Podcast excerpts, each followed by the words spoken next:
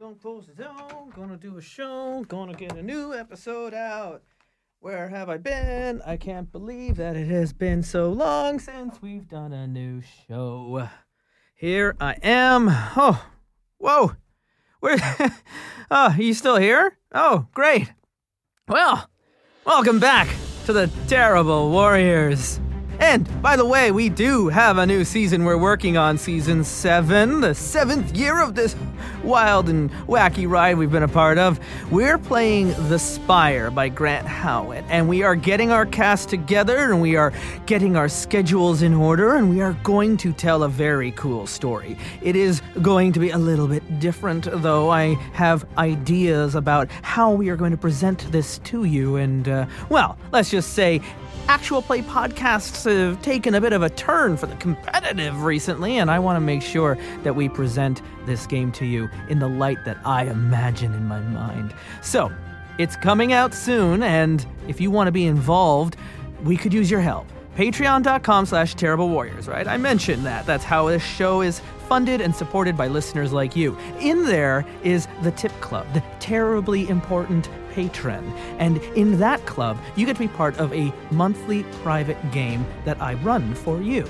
Well, guess what? We're playing the Spire in the Tip Club. We we already have actually played one session of this game, and we're gonna keep playing the Spire. And it helps me learn this setting, uh, learn the game itself, and it gives you an opportunity to get a taste of what we're going to be doing on the podcast before we do it. So if you'd like to be involved in helping to actually make this show happen, that is one of the strongest things you could do right now for me is help join that private game that we run. In the meantime, keep following us on Twitter at Dice Warriors. Join our Discord channel. I rant and rave and vent there all the time, and you can stay up to date on the development of our seventh year of Terrible Warrior content.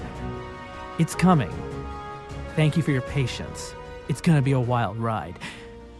But I do have some wonderful content to share with you today, because today, on the Terrible Warriors, we continue our Meet the Makers series. We continue to meet the people who make our games and lead our communities. And, well, the thing about this guest that I am interviewing today is you might not even be able to play his games because his games are really weird and usually art projects that you can only see if you go to a gallery. They happen and then they disappear forever.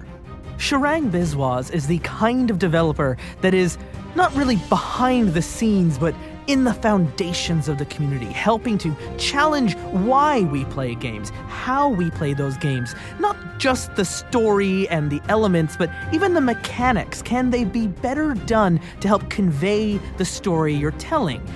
Just rolling dice, that can be kind of boring. What if you actually eat the character that you're creating? What if you actually feel physically an item on the table to help inform your storytelling.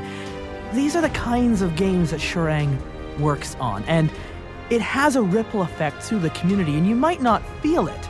But when you're playing a game like Forbidden Lands and you have your dice pool that is slowly disappearing as your health gets weaker and weaker in the game, that's the kind of thing Sharang is talking about. And even if you've never played one of his games, people like him are the ones that are influencing the games you are going to play in the years to come. This was a very exciting conversation, and about five minutes in, you're gonna hear that I realized I was in way over my head. I was not prepared for the kind of conversation we were going to have, and how smart, how thoughtful, how intellectual Sharang was. He has a way of disarming you when you approach him and you want to talk with him more, and I could have spent an hour longer talking more about games with Sharang. And, well, anyways, we met in the hallways of Breakout Con, and as I started most of these conversations meeting a complete stranger, I had to ask him, Tell me about yourself. So why don't you join me as we meet Sharang Biswas?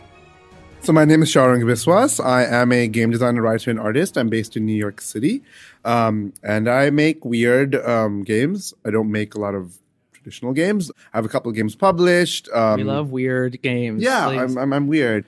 yeah, I, I do. I write. I write a lot about games. I write a little bit for games as well, and I make. So I don't like doing just one thing. What brought you into writing games and writing about games? What is it about the hobby that pulled you in in the first place? So okay, so I uh, was into like gaming stuff from a very young age. I grew up in the United Arab Emirates, uh, where there wasn't a lot of access to role playing game stuff. Um, but what I did, and this wasn't because I knew about role playing game. I remember in the third grade.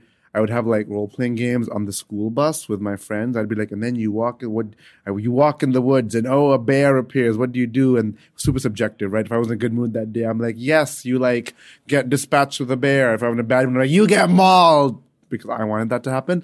And so I started doing that and I got into that. And then I started playing Neverwinter Nights. Uh-huh. And I'm like, wait, this is based on an, a thing? There's, there's, there's, bigger, there's something bigger here. Yeah. And, and then I learned about that. And then one of my one of the new kids who arrived in school had smuggled a CD with the first edition of D&D on it because you couldn't buy D&D in the Middle East. I think because of the like witchcraft and stuff in there, you know, the themes, people were like, we don't want to sell this. Um, it's too occult. Yeah, yeah. Um, I think that was the reasoning. I'm not sure. And I'm like, what is that? So when I went to college, I found people who actually play that kind of game. And then I got into the board game scene because I was part of a nerdy co ed fraternity. And then I started taking classes with Mary Flanagan, uh, who runs, you know, the famous game lab at Dartmouth. And so that's when I started getting into games. And I took the class and I'm like, oh, I, this is fun. I can also make them. I was an engineer at that time. And so after I got two engineering degrees, I'm like, I don't like engineering. I'm going to go to art school. And when I went to Tisch and I focused on interactive design and I started doing more game stuff. And I was always been a decently strong writer. And I'm like, oh, side hustle while I'm in college, I can like write for a game, you know, get some income. And that's what started getting me into it. And that it really took off when one of my friends from the rival co-ed fraternity of ours Twitter messaged me, uh, being like, Sharang, I am the editor in chief of Zam magazine now. Would you like to write for me? We pay like 20 cents a word. And I'm like, okay. She's like, I know you write well. So I'm like, great. So that really started me. Uh, I started just based, first just doing game reviews, and then I started writing feature stuff. And then as I got more into games, I started going to conventions. I started reading like academic texts on games. And I, you know, was further in grad school. I started writing more of that. So I have a first person scholar article coming out in the next few months about uh, queer community building, a case study using just a little loving and beat generation, and I like they're like heavily cited semi-academic paper about about emotional affect and social technology and like mechanics and, and, and blah blah blah and how to make so yeah so that's how i got into like the writing and the game design and stuff i always find myself out of depth when i'm talking to people here at breakout because it, there's something about especially uh, when people start designing games, so many of them have come from an academic background that that brought them into the the challenge that that goes with the interactive game design. And yeah, yeah. what is it about interactive games, especially tabletop, where even unlike video games, where where it really the possibilities become infinite. Yeah, so that, that's, that's, interesting because the possibilities are infinite in one sense in a video game, right? Like You can code anything, but once you have that code, that is the code. You can't, you don't have the freedom to do as, anything. As a player, when I yeah. when I when I put in Sonic the Hedgehog, yeah, I, I all I have is Sonic the Hedgehog. Though the fact that you have a spinning, speedy hedgehog is really cool. The fact that you can represent that is really cool, and only and video games can do that, yeah, which yeah, is really sure. powerful. And and of course, while you know I like role playing games, I make role playing games and things like that. Theater of the mind, everything is really powerful. There is something to be said about representation and visuals and sound. Sure. That's so like video games. I love video games, right? Um, when we're when we're imagining at a table, each individual has mind, their own picture, which is its own beautiful thing, yeah. right? But they're very different. So I, I I I don't like it. So it's really funny because I'm involved. It's not one is not better than the other. Yeah, they, they it's, are it's, different. It's very funny because I'm involved in the role playing game world, the LARP world, the board game world, and the video game world. Right? I do stuff in all of them, which is funny because most people do not. Yeah, they're all very different thought processes. And a lot of people are like, "Oh, video game." They're like, "Oh, you're you play Nordic LARPs. You're like snooty," or like oh, you play boffer LARPs, you're like basic, or oh, you're a board gamer. Well, don't. It just sounds like you're know. intrigued by the whole idea of gaming. I, I just like games in general. Also, I get bored just doing one thing. And so, what is you said the power of role playing games? What separates interactive gaming from other like narratives? Uh, oh. I mean, because you're you're a writer, uh, yeah. and, and yet you've been drawn into writing games that people are going to so, explore. So when I teach, I always talk about. So you know, there are so many definitions of a game, but when I teach, I always talk about the parts that I'm interested in games uh, are the, the, the about process and procedure procedurality. Right. I was pretty influenced by Ian Bogost's early writing, and my course with Mary Flanagan, in fact, uh, where I'm very interested in in, in what are you what decisions you're taking or what are you doing the verb is important in a game and how that conveys meaning or metaphor or, or learning or something right so why is the fact that um, Android Netrunner, a game that a lot of gamers know, right? Um, the the the fact that I'm physically building a fortress in front of me, like building a wall of cards to represent my defenses, is really interesting because I'm like, oh, so the the process I'm doing closely mirrors what the fiction is. What I'm doing, I'm into that. Or a game. Um, Have you heard of Starcrossed? Uh, I, I just played Starcrossed yeah, last so the, week. the, the, yeah. the idea of a Jenga tower Right. representing the, tension, of your relationship. in Starcrossed is really palpable. as that tower begins to shake and Yeah. gets more fragile. and at one point, but you also at some point want it to fall, Yeah. uh, which is actually like in Jenga, uh, the exciting moment when it falls, like ah, right. Uh, if you played Sign uh, by Thorny Game, which is a wonderful little two-hour LARP that you can buy and play at home, uh, it is a game about a historical moment where a bunch of Nicaraguan children were brought together. Uh, they were all deaf. They were brought together to learn to lip read, but they ended up not learn to lip read. They ended up creating their own sign language, Whoa. right? And it happened in the seventies. Uh, and this is a game that uh, sort of talks about that time, and the players make their own sign language while not talking at all in the game. And by the end of the game, you are communicating complex emotional truths and thoughts in sign language. So the procedure really works and, and, and makes you feel like, oh my God, I've just made a language. And, and, and, and the, the game is about, so the, the game is very careful, um, very wise. They talk about this is not a game about what it's like to be deaf. Uh, this It's, is a, it's a game about language. it's a game about what it's like to not be able to communicate and the frustration of that. And so at the start of the game, you don't have any signs yet, and you're like pantomiming. You know, you have a truth to communicate. I am scared that my little brother is not going to get anywhere in life. And pretty it's, hard. It's a complicated pantomime. language. Yeah, pretty hard to sentence, yeah. pantomime. Yeah. Um, so at the start, you feel frustration, like I want to convey this truth, and you can't. At the end of the game, you have signs, and, and it's beautiful, and it, it, it really recreates that feeling of frustration about language, and then oh, I'm communicating, and how lovely it is. It's lovely, and so procedure and how procedures are either actually convey emotion, or when procedures as an artistic as artistic objects stand as metaphors for other things, is what really makes me interested and excited about games. There was a. Uh, I was. Uh, I, I share the story sometimes when I was playing Journey. Uh, the, Oh yeah, yeah, I love my- uh, that game company. Yeah, the yeah, second time I went through Journey, um, because you, you you meet up with other players. yeah, like through real time, right? in real time. And in this particular run, I met someone in the first level who who stayed with me until the very end and, and joined me through the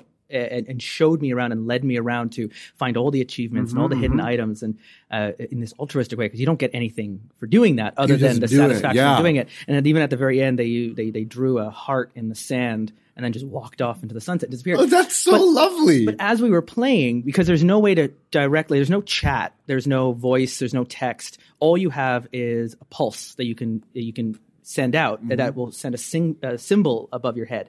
And they started using pulses to identify when there was a secret to find, or Ah, and and they created their own language, sort and of. And then so then I started just going, thank you. And I started just pressing twice, ding ding. And then they started going ding ding ding, which sounded like you're welcome. And I don't know if that's what they were doing or not, but that's how I was reading it. And so we started doing different patterns as as we went through it. You know, it takes about six hours. Yeah. And and by the end of the six hours, we had a series of different beeps for warnings so and awesome. gratitude and I'm lost, where are you? And all this. And it was really it really stuck with me. And uh, and then and then the game was over, and this person just went off, and and uh, and that was it. It was, it was so I'm really excited that Journey is coming to the computer, um, to the PC, because I've I've I've played Flower. Um, I think I played Flow, but I I loved Flower, and Journey has always been really interested. I've always been really interested in Flower. Have you played Flower? I have played. I played. I I, played all three of the games. Right, right. I loved. I played it in class the first time, and I'm like, "What is this Zen amazing game with gorgeous music?" Yeah, but then it Um, gets dark as it goes oh yeah, through. but it's as- still yeah. like gorgeous. Yeah. And Um, uh, I got to see Journey played live one year with a, a symphony. And uh, and it was a Oh. project that had been worked in years because the music is dynamic to the game. Yeah, yeah, yeah. So they ran the sheet music on iPads so that as moments were triggered, the composer, the, the maestro could activate different uh, indications to the different players because they all have to start at different wild. places depending on the order that things went. And they did a lottery the day before, so every end of each chapter, a different player would sit down at the chair and play through it. And everyone was just in the audience, just sitting and listening. And it was, I mean, it was just the most beautiful performance I've ever seen. That's really life. awesome. And like, you know, when people talk about games as artistic uh, constructs, so when I talk about games as artistic constructs, I actually focus on the pre- procedurality of the game and how the game conveys meaning through method. But those things, which I focus a bit less on, are super interesting about like the artsiness of the game, like the music, the thought that goes into it, the, like visuals. Like some games are like just gorgeous to behold. My I always teach with this game. Uh, it's by it's called Auditorium by Cipher Prime Studios. It's free online, so you can Google it. Uh, it is a ga- minimalist game about music. It's like a little puzzly game, but it's like it's like super zen almost, and um, like I always talk about how like simple visuals that are really lovely and simple music can be very like emotional or very like uh, can be very engaging. Um, yeah. Yeah, yeah. Tell me about the, specifically the games you, you have made and written. Yeah, we haven't even gotten. it. I think we buried the lead there. We started going off on everything else. Sure. You, you warned me at the very beginning. These are weird games. These are Yeah, storytelling games. Let me know about the, what what, what games have you done that we could Uh, that we could yeah. play. So a lot of games I've made are like performances in like art galleries or art shows or theaters. So sorry about those. You can't play them until unless you find me. So on my itch, for example, I have Feast, which is one of my games that got a lot of um, press. So Feast, I first started. So there's a professor at the University of Toledo, Jason Cox, a friend of mine. He was like on Facebook. He's like. 200 word RPG contest. Everyone should make a game. I'm like, sure. I have. I was writing an article. I was getting a bit exhausted, so I'm like, I'm gonna pause for three hours. I'm gonna tell myself I'm gonna make a game in three hours. Um, this was like a couple years ago, so not that long ago. Uh, and then I'm gonna just go back to my article. Uh, so I made a game. I was like, okay, well, I'm always about procedure. So let me think of verbs, and it's a common game design trick. Think of verbs that you want uh, to be in your game. And I'm like, well, what verbs do I like? I like eating, and I like sleeping around. I'm gonna pick eating picked eating. And I'm like, I'm gonna make a game about eating. Uh, and then I was inspired because I was thinking, well, what can I do with eating? So there's a piece uh, by uh, Felix Gonzalez Torres called Portrait of Ross in LA, which is a pile of multicolored candy on the museum floor. Okay, and when you when the docent takes you to it, they'll be like, "Yeah, sure, eat the candy while I tell you about it." So you can grab of candy and you eat it, and the docent will tell you, "Okay, so this uh, candy pile weighs the specific weight. I think it's like 27 kilos or something. It's very light. Uh, and every evening, the guards uh, or the museum staff have to fill it up to an exact weight again. That's what the art piece is. And that's because that is the weight of the artist's partner, either when he was checked in or when he died of AIDS related complications. Uh, and you eating the candy are the disease wasting away his body. Uh, and then most people And, and, and by the time he's gotten to that been po- eating the point, candy. yeah. uh, and so you know, uh, people are like, "What am I eating?" Do I swallow this? It's Yeah, already in my. What is that, right? And so that was intriguing to me. That idea. Uh, because it's like I like what I'm eating, but it's also not a thing I want to eat. I, I simultaneously dislike what I'm eating. Uh, what is what I'm eating? What does it represent? What memories does it bring up? And so I made the game Feast, where uh, ev- everyone who's playing before the game is assigned one of the five basic tastes, right? So sweet, salty, umami, bitter, and sour. And each person brings a food item. Ideally, you cook it, but obviously not everyone cooks. So you can like bring grapefruit juice, right, for bitter. And you put the food together, and then you start the game where each of you makes a one sentence character just inspired by what you see. So if I see someone brought croissant, um, for uh, like a cheese croissant for umami, let's say, I might be like, my character is a uh, a baker, a French baker, or I might see the cheese in the croissant, and I say, my character has bright yellow hair, and that's what my character, right? You then you do that, and then you don't play those characters. You play alien parasites that infect those characters and are slowly eating away their thoughts and feelings until there's nothing left but an empty husk of their body. Because then what happens is each round you take a piece of food, you eat it, and then you let the flavors and textures and mouthfeel inform the memory you are eating. So you, as the parasite, get sensations that eat a memory, which are the same sensations that the food gives you as a human. And then you basically regurgitate that memory in the form of a story. Like, this is the memory I'm eating from my host, the French baker, right? Uh, based on the food and like a few prompts um, based on the round itself. And so by the end of the game, after you've eaten all the food, you have completely destroyed your host. You have destroyed their mind, you have consumed it all. But that is the only time you know who they are fully. So only through the act of destroying your host can you learn who your host is. And so I was very interested in that. I was very interested in in the idea of you know the the the the Proust's Madeleine, like you eat a Madeleine, it reminds you of your childhood. And I was very interested in the idea of I'm eating something that is nice and uh, good and nutritious and healthy and tasty, but it also means I am destroying this. I'm like disgusted by what I'm eating. And so that game, uh, it won an Indiecade Award, and then it won an IGDN Award, and then it was shown in uh, the Institute of Contemporary Art um, in Philadelphia for a few months um, as a performance. I performed it a few times. And yeah, that got a, a, some accolades, so that's a cool one. And then I really got into this kick of food and games. So I made a second game called Verger. While the first game is about cooking, um, sorry, the first game is about eating food. The second game, Verger, is about cooking. It's a one-player game that you play in an empty kitchen while making salad, and you are. It's about witchcraft and revenge. Um, and so you're narrating this tale of revenge. Uh, I have like a recipe format which you follow. Uh, and at the end of the game, like you have collateral people hurt with your revenge. And the end of the game, you literally and physically eat what you have wrought um, you to eat the salad. I like that that was shown in the Flow Gallery in uh, St. Louis, and then it was on the reading list for the Nebula Awards, and I'm like, I love the, the, the the rituals that you you yeah. work into your mechanics to the game. Yeah, I'm really interested uh, in like I think I mean there's a lot of writing about games as rituals. There's like a ton of it. It's nothing new, right? So I'm really interested in that. I'm also I mean um, flavor wise, I'm really into like magicy things. Yeah, so like, well, like in, in, the process of eating and feast and and and cooking, it, it, it, yeah, it reminds me of a. Uh, I took a mindfulness course and there yeah. was mindfulness eating yeah, as part yeah. of that and and just letting the, the the morsel the food be there and just let it evoke and follow the thought and the memory and meditating on that yeah um it, that at the same time this this t- story of destruction but also of this this mindfulness that's happening at the same time of examining the food in a way that you know a croissant comes in and you just wolf it down in the morning for breakfast and it's gone in a few seconds yeah, yeah. versus being stretched out of the course of a game yeah. like this and really examining what this food means in, to in you Verger, or to your character. And Verger, I specifically have instructions stroke the bitter herbs you have, smell them, now chop them. Feeling the texture in your fingers and feeling like the process of everything as it goes through and taking your time with it. Yeah, and I, I'm really, I, I like, especially the second one. I want it to be like a Zen sort of experience that you play alone. Obviously, you can play with other people sitting and watching you, but you know, it's designed to be played alone. Because I like food a lot. I like cooking a lot. I, re- I mean, my husband gets me cooking classes for birthday presents. Sometimes I really enjoy cooking. And so I'm actually thinking of like I have a couple of uh, some more fleshed out than others, other food game ideas that I'm working on.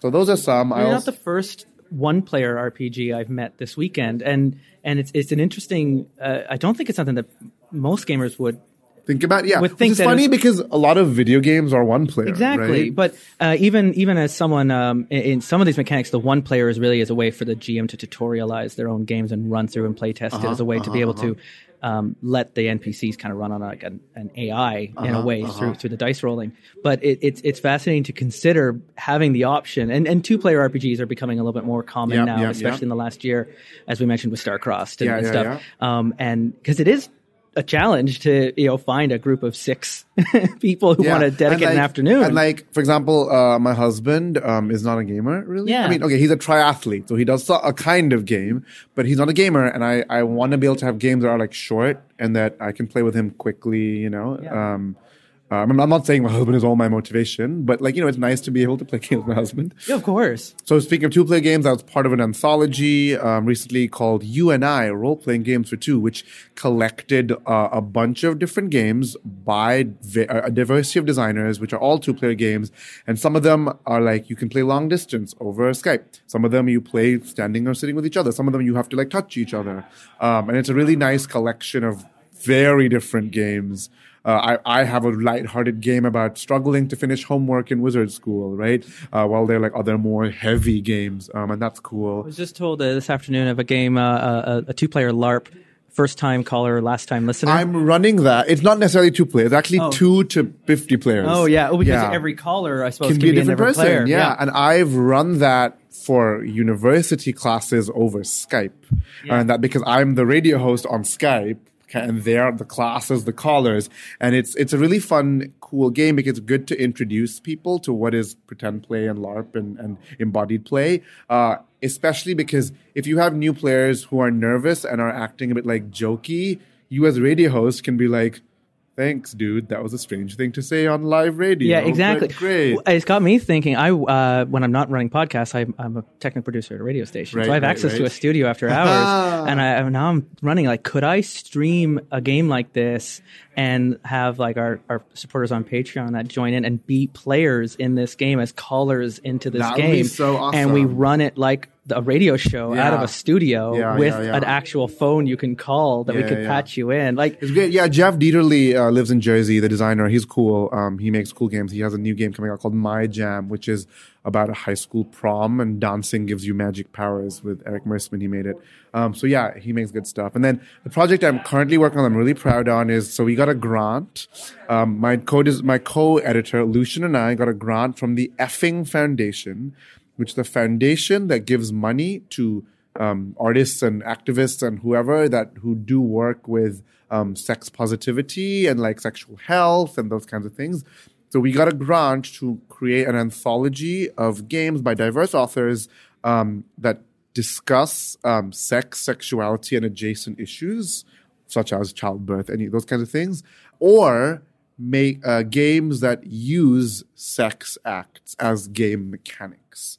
Uh, and we're really interested in this. We got a grant. We're being pub- we're, we're in discussion with Pelgrane Press, who makes you know like Thirteenth Age, hashtag Feminism, Gumshoe, all those things, um, to publish it together. Uh, and we're really excited. Uh, um, we're soliciting currently designers, and then we're going to get six designers, and then me and Lucian, and we have a grant. We're actually going to pay the designers, which we're really excited about. Part of our mission in the grant is we want to pay artists, and yeah, we already have some submissions, and we're really excited um, for this project, um, hopefully coming out next year. Um, yeah. You remind me, I have a friend of mine um, who is a magician who studies magi- uh, magic academically. Nice. He doesn't perform. Okay. He doesn't uh, do shows. He works as a consultant sometimes for, uh, I think right now with Cirque du Soleil and Okay. that, um, and and is is very much just immersed in the. The theories of magic and, and the studies of magic, and, and you, term, you, pledge, you, you, you remind me of this. You're not publishing your games as designed to be like commercial products and, You and can them, you, you but can yeah. be but you're you're you seem much more uh, at least from our conversation interested in in the theory of games and in the uh, uh, the whys why we game and and how we game so I, I would love to ask like in 2019 here what are you know, when, i i as friends of mine who are editing or writing games of their own what are considerations you would suggest they have when they're writing these games and working towards them and what are questions we should ask ourselves as gamers when we're at at table of Mm-hmm. Yeah, yeah. you know w- why you know the the the, the, the whys that we might not always ask that we take for granted when we're at a table because it sounds like you've you've given a lot of these questions thought over the years Uh, so yeah, so well, first thing, uh, basic thing going to say is uh, consider involving diverse creators in your games. That's cool. They will give you new perspectives that you have never thought about, uh, and that's a big deal, I think, and also uplifting voices. So consider adding diverse people to your team. Something I always make uh, talk when I talk to my students and things. I'm always like, are the systems or are the processes you are making the player do conducive to the story you're telling, right? Um, uh, I was online on Facebook in one of the LARP discussion design groups, and someone was talking about, so I have this game, we're doing this LARP, and uh, I have all these skills for sneaking and blah, blah. And I'm like, well, if you're making a LARP, presumably the people are going to be sneaking. Um, do you really want a skill sneaking if the LARP can be you can sneak and you can do that in an embodied way, for example. Or he's like, I want uh, I want to make it a social LARP and a combat LARP and a politics LARP, and I'm like, so um, if you want it to be about something, it doesn't help to just be like, oh, story or lore. You want to add mechanics, things they do that reflect that. And if you want it to be social and politics and this and that and that, then you're going to add tons of mechanics. So why don't you focus on one thing instead? So I tell starting designers, um, uh, try and find one thing you want the game to talk about, discuss, or do, and like hone in on that. That that that uh, strategy you used for feast of finding Right. a verb. Yeah, it's it was it literally. I'm like, oh, what verb should I use? I'm going to use eating because I'm hungry and it's lunchtime. Um, and then focus on that, and that will make an interesting game. I'm not saying games that do a lot of things are bad, right? I like playing Dungeons and Dragons. It does a lot of different things. Does it do all of them super well? That's debatable, right? It does some things really well, right? It, it's a good combat game, for example, and it can do other things. But a, some uh, there are a lot of designers who do that, and if you want to stand out as an artist, um, it's more valuable, I think, to focus on the one thing that you're interested in, and on that you make more effective games usually like that. Um, especially as an independent producer, rather than trying to just make a Dungeons and Dragons clone. Right, right. Make I- something that's unique to Yeah. your purpose. when I teach general game design, uh, and especially when I teach the kids, like teens, um, I'm always like, how many of you have played a game about shooting someone? Everyone. Great. Um, describe some of the games you played. And, you know, they t- give all these AAA games. I'm like, great. How much money goes into making those games? And they're like, oh, millions of dollars. I'm like, great. Do you have a million dollars? Are you going to make a game that's equally fun or good or whatever as those games? They're like, no. I'm like, great you probably do not have the ability to compete with those games. So you want to make games that are different and interesting and, and you have knowledge and resources about. You don't have the resources to hire the animation team to make, you know, the next first person shooter game, but you have your own experience and life and thoughts. Turn those into a game. So that's what I tell students all, all the time. Um, and then sometimes they do make cool shooter games that are weird and bizarre. Like Super Hot was made um, very casually, Yeah, right? yeah. Uh, and it's a weird, bizarre, wonderful game. And I'm like, yeah, that's a new thing. it's a shooter game, but it's, it's a completely very different. experience. Yeah. Um, so that was cool. Uh, and then, so I always tell designers that. Uh, that's the main thing I tell them.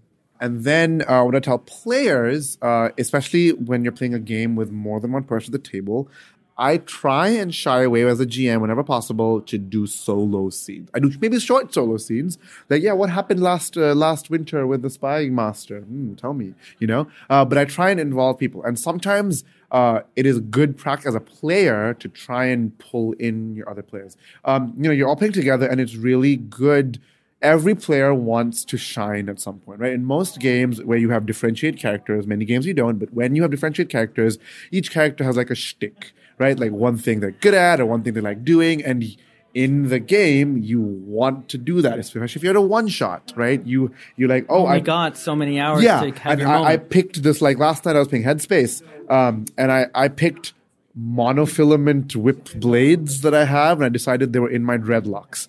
And I'm like, I'm gonna whip my hair back and forth and eviscerate people. Uh, and I really wanted to do that, and the players and the GM created an opportunity for me to do that. I did it once in the game, and I was happy. I'm like, I did that one thing I really am good at. I can't remember right? the I can't remember the author of the essay now. It was a playing to lift. Uh, yeah, yeah. Uh, it was on NordicLarp.org, playing Yes, to lift. yes, it was. Um, uh, I think it was Suzanne, uh, who I know. She lives in Staten Island. Um, but it, it was it was a fascinating uh, uh, conversation that I started having in my mind as I was reading this Yeah. on and, and, and I and I thought back on games where players who just want to like run off and rob the store and, Yeah, and yeah, none of the other group wants that and it ends up Yeah. pulling things away and Yeah. And and versus if you want to play a character that's self-centered play a character That's that's, cool, self-centered but you as a but as a player, player yeah. you need to consider ways that you can give the other players opportunities to react and you to can do that by playing a self-centered character who Yeah. like does something that creates a problem that another player then has to solve using the thing they it's are good okay at. to play a character that is making bad life decisions Yeah. uh, and can be really interesting, but consider that it's not at the detriment of everyone else's enjoyment and, and, and different games like in D and D, you don't want to fail at things.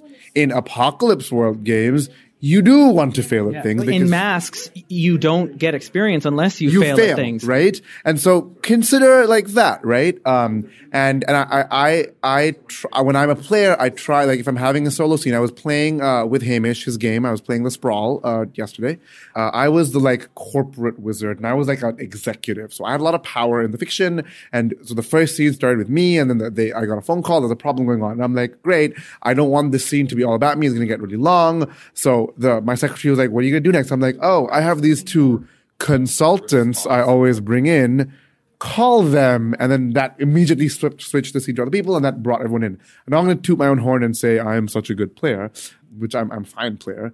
But you know, this idea of involving the others is is a good thing for players If you've never considered it before as a player, it, it, it just might be a point of ignorance that you have, Yeah, oh where, yeah, where oh you just don't you're not aware that what you're doing. Uh, we had an example in our Seventh Sea game. Yeah. We had a player who just wanted to be bad at everything. Yeah, right? yeah, it was yeah. uh, Geralt of Rivia, but only the bath scenes, and and so it's just this Bishi Geralt character who's just beautiful and terrible at everything. Yeah, yeah, yeah. And uh, I don't know if you know much about the Seventh Sea. World, A little bit. I played a LARP of it. Instead of being raised in the as like a monster hunter in Mm-hmm. their version of Germany, Eisen, he was raised. He was adopted and raised in in Vodacce, which is like the Medici family Right, and right. Florence and stuff. And it's just he was painted and the Mona Lisa kind of character through Uh-huh. through, through their time, and, but but still looks like he's this monster hunter. So everyone Okay, just okay. assumes you're the folk hero of legend, and and he's not. So while the rest of the players were doing our investigation, we were rolling and you know finding out the histories of the family and what was going on, and securing a boat to get out at nighttime when we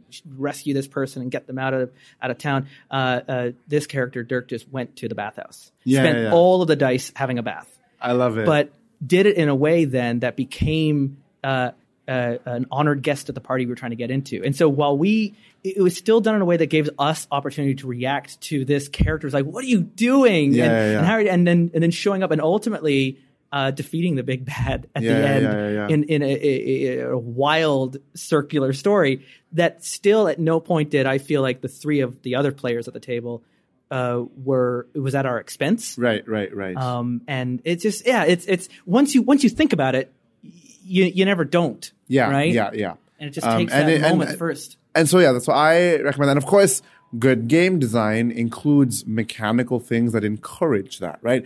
Golden Sky Stories has mechanics where you doing fun stuff uh, allows the other players to reward you with experience, a kind of experience that you can then use, right? So some games make that mechanical, which is a clever game design tool. Um, but yeah, that's a tip for the designer and a tip for the player. Yeah. Yeah, playing a, a, diverse amount of games too, Yeah, not yeah. just sticking to one. And uh, I- when I first started, it was just Dungeons and Dragons, and then once I started playing other games and from other writers and other perspectives and other intentions behind yeah, those yeah. games, and when you return to that you know game that you grew up on that you Yeah, really want to enjoy, you bring with you all this other experience and understanding and questions it's to ask you yourself. It's like when you consume any kind of art, right? Like if you see a variety of art, when you look at other art, you can think about connections and links between them, which of course doesn't mean that you're not allowed to spend most of your time doing the thing you like, right? Like I really like chocolate ice cream. I try other kinds of ice cream, but I will always just go back to chocolate ice cream because I enjoy it, right? And when you try those other flavors and you come back to chocolate, you, you're able to identify chocolate. what Yeah, it is that yeah. you like. Um, and so I, I ne- like, I know, I know there are people who are like, oh,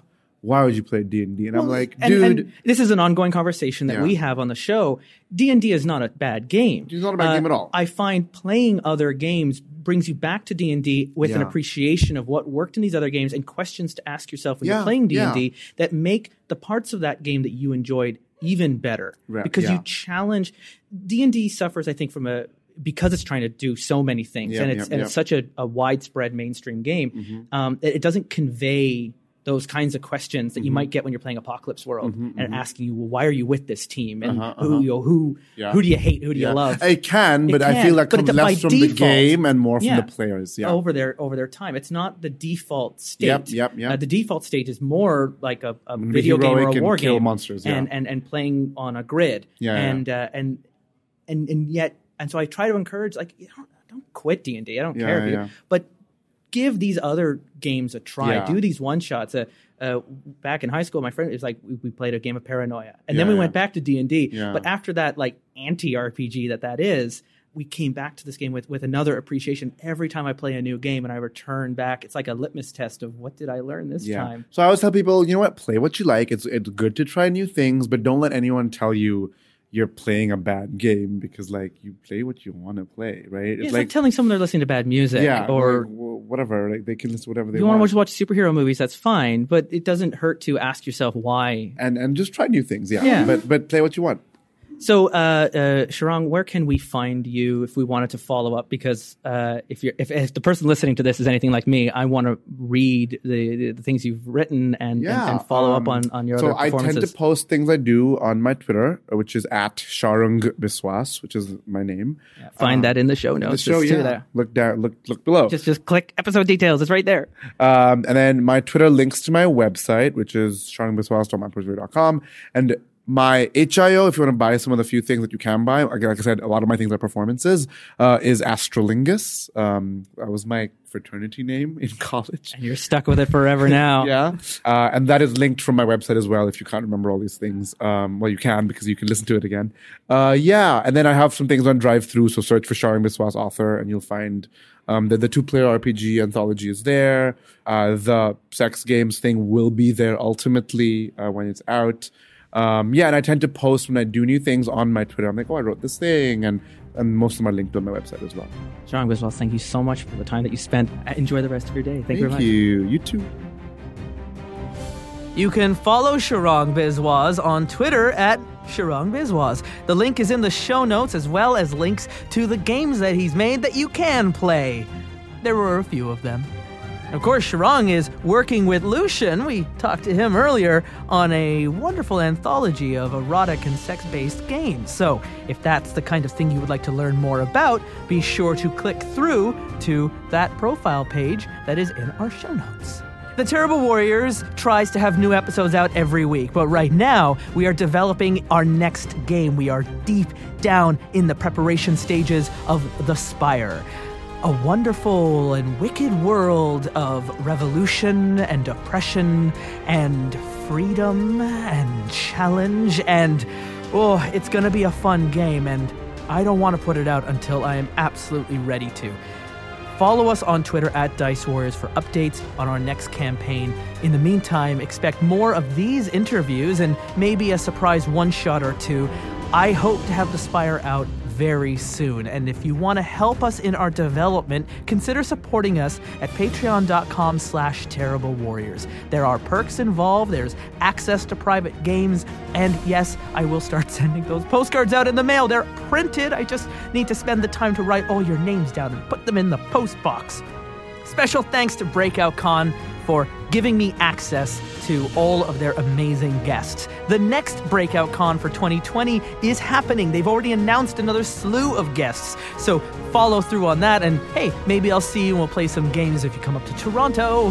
For now, thank you for supporting the Terrible Warriors. Thank you for playing games that open up the door to new players, for making your tables welcoming and accessible and wonderful and challenging. And well, thank you for being terrible warriors.